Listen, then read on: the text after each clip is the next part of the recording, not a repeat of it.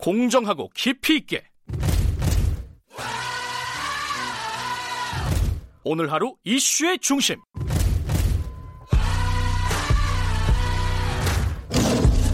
김경래의 최강 시사 시간이 이렇게 어 벌써 시작해 버렸네요.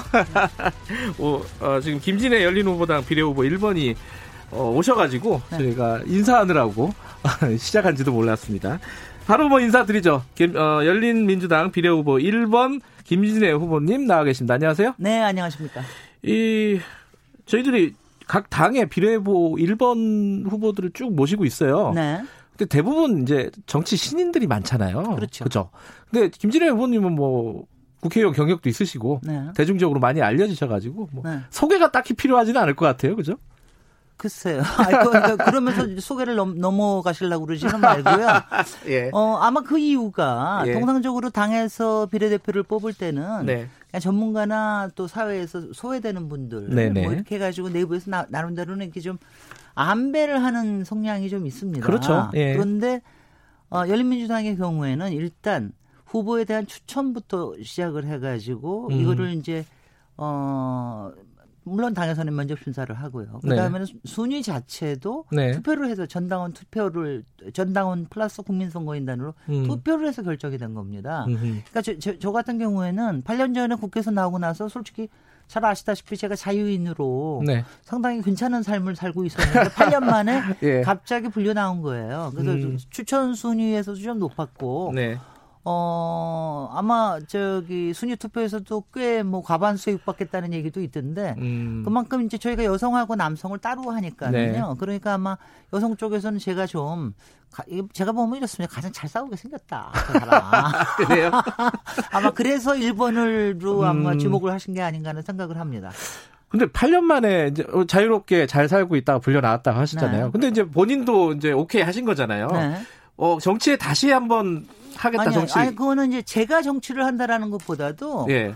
어 이거는 분명히 말씀을 드려야 되는데 그러니까 예. 제가 다시 정치를 재개했으면 좋겠다고 하는 의견은 그동안 굉장히 많이 들어왔죠. 근데 네. 저는 뭐 모든 건 적이었는데 약 보름 전에 네. 솔직히는 뭐 한 20여일 전에 열린민주당이 태어났을 때 저는 그런 생각을 했어요. 그러니까 내가 들어가는 건 아무 상관없이 네. 저기는 별도의 캐스팅 보터로서 따로 있으면 좋겠다. 그럼 국회 운영에도 도움이 되고 음. 어, 열린 저 민주당에도 상당히 도, 여, 여권에 도움이 될 수 있는 정당이 되겠다. 음. 그리고 아마 잘 될 것 같다 이런 생각을 했는데 저한테 이제 엉뚱하게 연락이 오더라고요. 그러니까 음. 그렇지만 저는 이제 안, 한- 안 한다는 생각을 했었기 때문에 아, 처음에는 노 하셨어요? 네, 음. 며칠 동안 이제 주변 분들이 상당히 많이 어, 권유를 하셨고 네. 그리고 분명히 이 역할이라는 게 있다. 그래서 이제 결국은 승낙을 하게 됐습니다. 역할이 뭐라고 생각하십니까? 아니 근데 일단은 어. 이거죠. 그것도 분명히 있어요. 제가 네. 국회의원 경력이 있다라는 거. 그럼요. 그것 네. 때문에 비례 일본으로서 이제 어느 정도의 리더십을 발휘할 거다라고 하는 음. 거. 그 다음에 제가 어 원래 국회의원이 다 좀 이렇게 좀 나쁘게 이렇게 가는 경우가 많은데 저 같은 경우에는 어 그때 활동에서도 상당히 좀 신망을 받았고 또그 음. 이후에 사회 활동에서도 어 좀 나름대로는 신망을 받았다고 생각이 되기 때문에 네.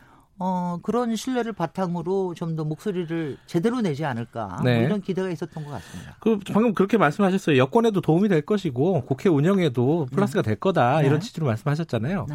근데 민주당 더불어민주당 쪽은 그렇게 생각 안 하는가 봐요. 아, 더불어, 아이고, 그거는 뭐 그런 게 예. 선거에서는 한 석이라도 더 얻는 게 굉장히 중요하기 네. 때문에 그렇게 하시는 거는 저는 뭐 충분히 이해가 된다고 생각이 드는데요. 그래요. 다만 뭐, 좀 올드한 논쟁 같은 거는 안 꺼내셨으면 좋겠고요. 네. 왜냐하면 뭐 누구 자식이 어떻다는 거뭐 이런 거. 아, 저는 그런 거 보면 굉장히 올드하다는 생각이 네. 들고요.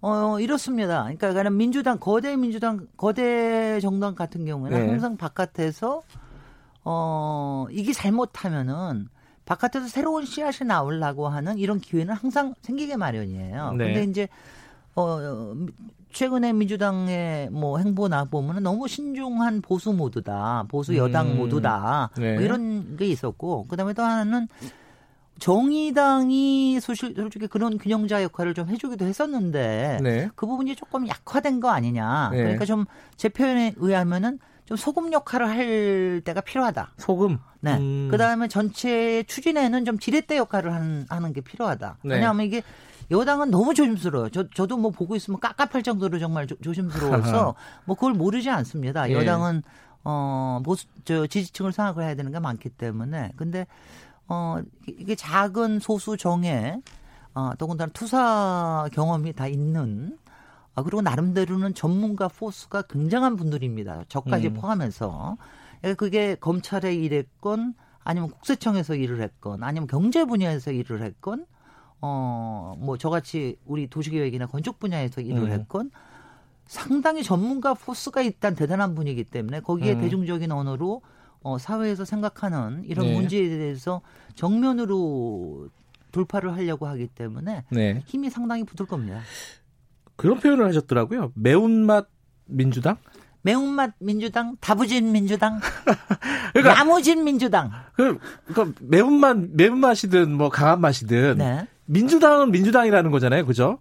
제가요, 예. 어, 2004년에 현실 정치에 들어왔습니다. 예. 어, 상당히 오랫동안 거절하다가 현실 정치에 들어온 게 우리 열린 우리당이었습니다. 네. 그리고 그 다음에 민주당에서 일했습니다. 네. 열린 민주당에 가장 잘 맞는 정체성을 가진 사람이 저라고 생각을 합니다. 근데 그게 뭐냐면 열린 우리당을 만들었을 때 예. 참여 정치를 하겠다라고 하는 게 굉장히 컸어요. 참여 네. 정부 때이기도 했지만.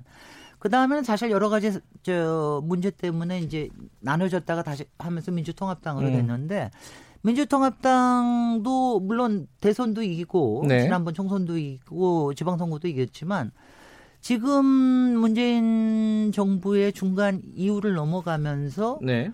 여러 가지 좀 조심스러워하는 게 있을 겁니다. 네. 그래서 이제 그런 부분에서 어 매운맛 민주당이 할 역할이 분명히 있는 거죠. 어, 열린민주당을 친조국 세력이다. 이렇게 규정하는 일부 보수 언론들이 있습니다. 그렇게 하고 싶어서 그러는 거겠죠. 어, 거기에 대해 동의하십니까? 아 저는 이렇게 생각을 해요. 친조국이라는 표현 자체는 인물과해서 표현하는 거 절대로 아닌데 예. 친조국이라고 표현한다 그러면 다 친 검찰 개혁이라는 거거든요. 아, 친 그러니까 검찰 검찰. 개혁, 예. 친 언론 개혁 음. 이 부분에 대해서 얘기를 해야지 어느 네. 인물에 붙여서 친 조국 이러는 거는 바람직하지 않게 음. 생각을 합니다. 어제 저희들이 이종걸 더불어 시민당이죠. 네. 어, 선대위원장하고 연결을 했어요. 네. 공동 선대위원장. 예, 예. 저도 공동 선대위원장입니다. 그 이제 그런 관측들이 있어요. 총선 끝나고 나서 열린민주당과 더불어시민당이 합쳐갖고 교섭단체 같은 거 만들지 않을까 네. 그런 거 물어봤더니 아 협당은 없다. 네. 딱 선을 걸어 걷거든요. 어떻게 어. 보세요? 그 여당이 뭐 이렇게 협력하는 체제에 대해서 다양한 시나리오를 가지시고 해야 예. 이게 현명한 여당이시지 어느 한쪽을 지금 그런 거 없다라고 딱 자르시는 거는 현명하지 않다고 생각을 하고요. 예. 그러니까 지금 이제 선거 당일, 당일이 끝나봐야 예. 뭐 구도를 알아야 되겠고 그리고 또 미래통합당에서도 나름대로의 또 전략이 또 있을 겁니다. 네. 당 외에 별도의 교섭단체를 만들어야 되느냐 아니냐 뭐 이런 음. 거 있을 겁니다. 근데 지금 다른 그, 저 당들은 원래 더시민 저, 더불어 시민당은 다 거의 돌아가는 거로 지금 얘기가 되어 예. 있는데 아마도 별도의 교섭단체가 더 국회 운영에 도움이 된다라고 판단이라는 게 들어설 수도 있다고 봅니다. 음, 그러니까 그 지금 그거는 결정할 때가 아니고요. 다 열려 있다. 그거 다 열려 결과에 있습니다. 따라서 그러면 뭐. 뭐 민주당 더불어민주당으로 들어갈 수도 있는 거죠. 그런 것도 있- 그럴 수도 있고요. 음, 그- 그것까지 그- 다뭐 열려 있다. 그것도 열려 있고 그다음에 예. 별도의 교섭 단체가 될 수도 있고 뭐 이건 예. 다 열려 있다고 봅니다. 네. 근데 저는 한 가지는 이- 이런 예. 생각은 좀 들어요. 제가 민주당에서 비례대표를 했습니다마는 네.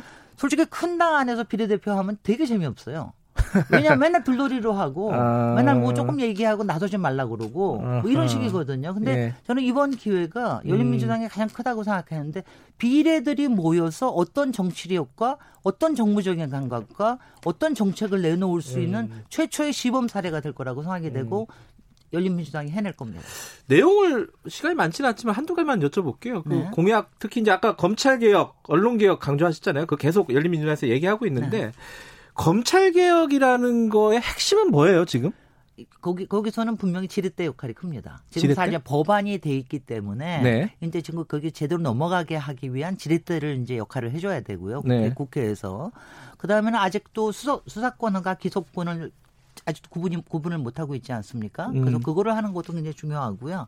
사실 저희의 공약 1호는 국회의원 국민 소환제입니다. 네, 뉴스에서. 봤습니다. 예. 제대로 못하면 방빼게 하자. 왜 국회의원만 치외 복권으로 되어 있느냐. 음. 이거를 굉장히 중요하게 생각을 하고 있고요. 예. 그다음에 검찰 개혁과 언론 개혁을 생각을 할 때는 사실은 검찰 개혁은 어느 정도는 트랙에 올라와 있기 때문에 사실 지금 제대로 못 올라와 있는 게 언론 개혁이거든요. 그래서 저희가 그저께 언론 개혁 발표하니까 어 언론에서도 상당히 어떠, 어떠십니까 언론에서 보실 때? 어, 뭐, 전, 저는 의견을 얘기 안 하는 게 좋을 것 같은데요. 네. 근데 그 악의적 보도에 대한 징벌적 손해배상? 손해배상 이 제도는 이 제도를 통해서 뭐 누구를 없애겠다나 이런 게 아니고요. 이거 자, 이런 제도가 있는 자체가 네. 언론들이 좀 더 공정하게 음. 취재하고 그 다음에 어 조심스럽게 보도하고 그러니까 며칠 전에 채널 A에 그 네. 뭐 일종의 약간 검언 유착성의 이런 취재 네. 뭐 이런 것들을 막을 수 있는 거죠. 그러니까 음. 그런 거는 굉장히 필요하다는 생각을 합니다. 그다음에 이제 소비자 얼- 언론 소비자들이 솔직히는 어 언론인 쪽이 뿐 일반 소비자들이 굉장히 많거든요. 그것도 어. 또 해야 되고요. 잠깐만, 이거 29분까지인 줄 알았는데 28분 20초에 끝내야 되는 거네요. 네네. 어, 여기까지밖에 못 물어보겠습니다. 네. 나중에 한번 더 모실 기회 있겠죠. 예. 어, 네. 예. 알겠습니다. 열심히 하겠습니다. 열린, 예. 열린민주당. 고맙습니다. 김, 고맙습니다. 김진애 비례 후보 1번이었습니다.